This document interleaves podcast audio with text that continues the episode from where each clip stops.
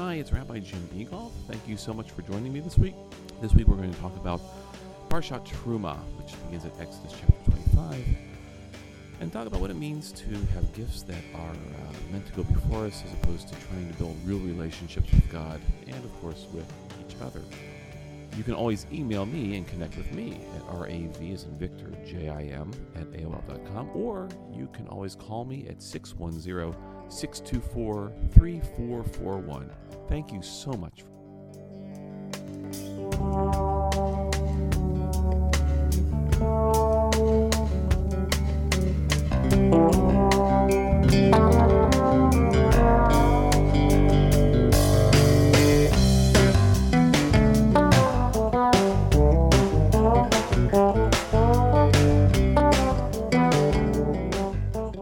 Our Torah portion this week begins the attempt by the Israelites to create sacred space for the first time.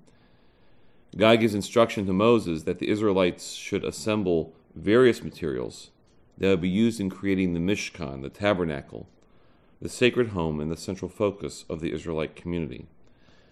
As the materials come to Moses, we're given an interesting, seemingly bizarre line within the opening lines, uh, opening verses.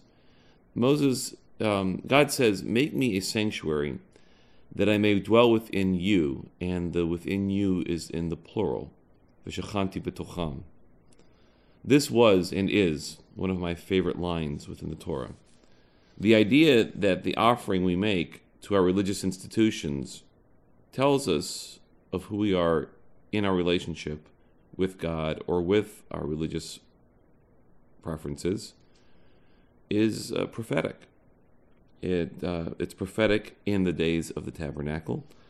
It's also prophetic for those today who lay claim to the tradition claimed within the sacred scrolls in the ark.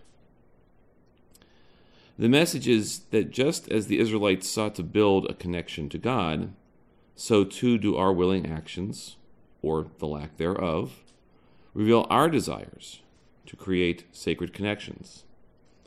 Now, I, I want to digress for a second, but bring it back. But Nechama Leibowitz, uh, who is a wonderful teacher of Torah, suggests that the story of the golden calf should have taken place prior to the details in this week's Parsha, Truma. According to her, Truma should come after Ki Tisa, the golden calf incident, not before. The Midrash says that the commandment to build the tabernacle marked the Israelites' reconciliation with God after their estrangement. That would be the golden calf story. So the idea of the tabernacle came about because of the golden calf. But why was this moment the one that called for the tabernacle? Why was it that at this moment God would say, Make me a mishkan that I might dwell within you? If you think about the tabernacle and compare this to the golden calf, you begin to see some clear distinctions. The tabernacle is constructed from the hearts of the people, or the offerings that their hearts move them to make. And that moving of their hearts is based on a relationship with God. The calf is constructed in order that the people may have a God to go before them. The difference is that the tabernacle comes from people who openly and willingly give to build the bridge to the eternal. The calf, on the other hand, was made so that people could continue to maintain their distance from their God, from having to be part of the sacred, perhaps like the relationships they had observed in Egypt. When it came to the golden calf, the community gathers for a party, yet they did not engage God the sacred or their spirits. The calf was about making sure that the sacred was irrelevant, or at least distant. The tabernacle's construction called upon the people to individually make a difference by being part of the effort of the community.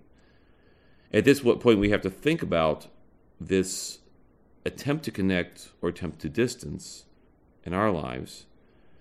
And uh, we also have to think about it in the broader sense of what we see in our world. As many of you may have recently seen, it was reported this week that the IAEA had arrived at the conclusion that Iran may be working on a nuclear warhead. When I began to read this report, the story of this week's Torah portion came to mind. The nuclear issue within Iran has become much like a golden calf. It is an extension, an idol, if you will, that is to go forth in front of the people to be part of their representation to the rest of the world. They want to say, we are a nuclear power, like others. Yet there are some in Iran among the masses who are opposed to the current regime's pursuit of these weapons. The difficulty we face is that to attack Iran, unfortunately, an option that seems to be at the top of our to do list too often, would rally the people of Iran together around the power structure and the cause of those political figures we like least. In other words, while some know that they are pursuing an idol, the Iranian people would feel in their guts, in the part of the, their identity that dwells within them most, they would feel an attack from an outside force as one that could only be met by similar violence.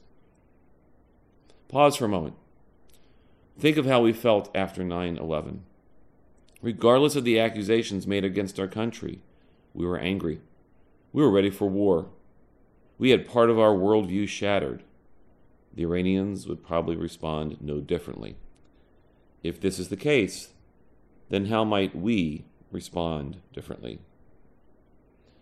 One of the observations made about idols by the Markover rabbi refers to Psalm 115, 4 through 5. Their idols are silver and gold. They are the work of men's hands. They have mouths but do not speak, ears but do not hear. If we are to respond differently, we must do so through the actions of those who would choose to speak, even though they are punished, if not killed, for their dissent. There are those who are not made of silver and gold, who remain silent because they believe that they are best protected by their silence. How inspiring it is when a prestigious media award is given not to the professionals, but to the man or woman in the streets in the middle of the chaos. This is from the a news report just this past week Yesterday, Long Island University announced the winners of the 2009 George Polk Award, an annual honor for excellence in journalism. And in addition to the regular heavy hitters, they also recognized the enormous, the anonymous, excuse me, men and women that filmed the death of Iranian protester Neda Agha Sultan. This marks the first time that citizen journalists have received such a traditional industry recognized honor. The curious thing about idols and idolatry is that they foster the mouths that do not speak and the hearts and the ears that do not hear. It took the willing hearts, the courage of people who either felt powerless to help this woman or, knowing that they were unable to save her, knew that her story needed to be recorded. There was a strength in giving a voice to this story, perhaps because the observer could not prevent the murder but the telling of the story had to happen for those who held the cameras. It was their only option. For those who witnessed that a tragedy yet did not detach, we need to thank them that they decided to remain there and continue to record the difficult history of their country. One of the moments that I experience as a rabbi also reminds me of this issue of choosing when to speak and when not to speak. In 2002, I was the rabbi in Jackson, Mississippi. Now, regardless of what you've heard about Mississippi, like all places, some of it's true, and some of it was made to appear to be true through the lens of a movie camera. We had a vote in Mississippi on the state flag of the state.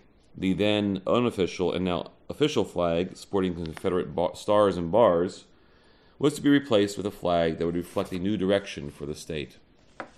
As the chair of the Mississippi Religious Leadership Council, that is the 30 to 50 left leaning civil rights congregations in Mississippi, I came out and spoke against the current flag publicly. It was at this point where, like in the psalm, people came forth to ask me to be more like the one with a mouth that does not speak. Comments were made, you know, they bombed the rabbi's house before. Rabbi, somebody might attack the synagogue. Well, please know that both these things had occurred in 1967. Yet the question was to be silent or to go forward. In the end, the new flag was defeated. But more importantly, nothing happened towards me or the Jewish community. We discovered that the ghost of the anti Semitism of the past seemed to be gone. And still, though, it took resisting being like an idol to prove the point. Our greatest moments are when we use our voices and our abilities to reach out and extend to each other. It is when people choose not to talk, not to hear, that the distance begins. Our challenge is finding the righteous conversations to have a way that allows us to understand that everyone can contribute to the tabernacle of our community, even when each will not bring the same gifts. The calf stands as the warning of what happens as we detach and move away from the relationships and the connections. The golden calf existed as a community demand upon Aaron, but not as a community effort. In fact, the first effort to stop the construction of the calf resulted in the lynching of a man by the name of Hur. Only by having the community relate to the sacred task of the tabernacle could the effort to construct this portable tent be said to be holy. Only when people acted for God's purpose and not their own anxiety could God be said to dwell within them.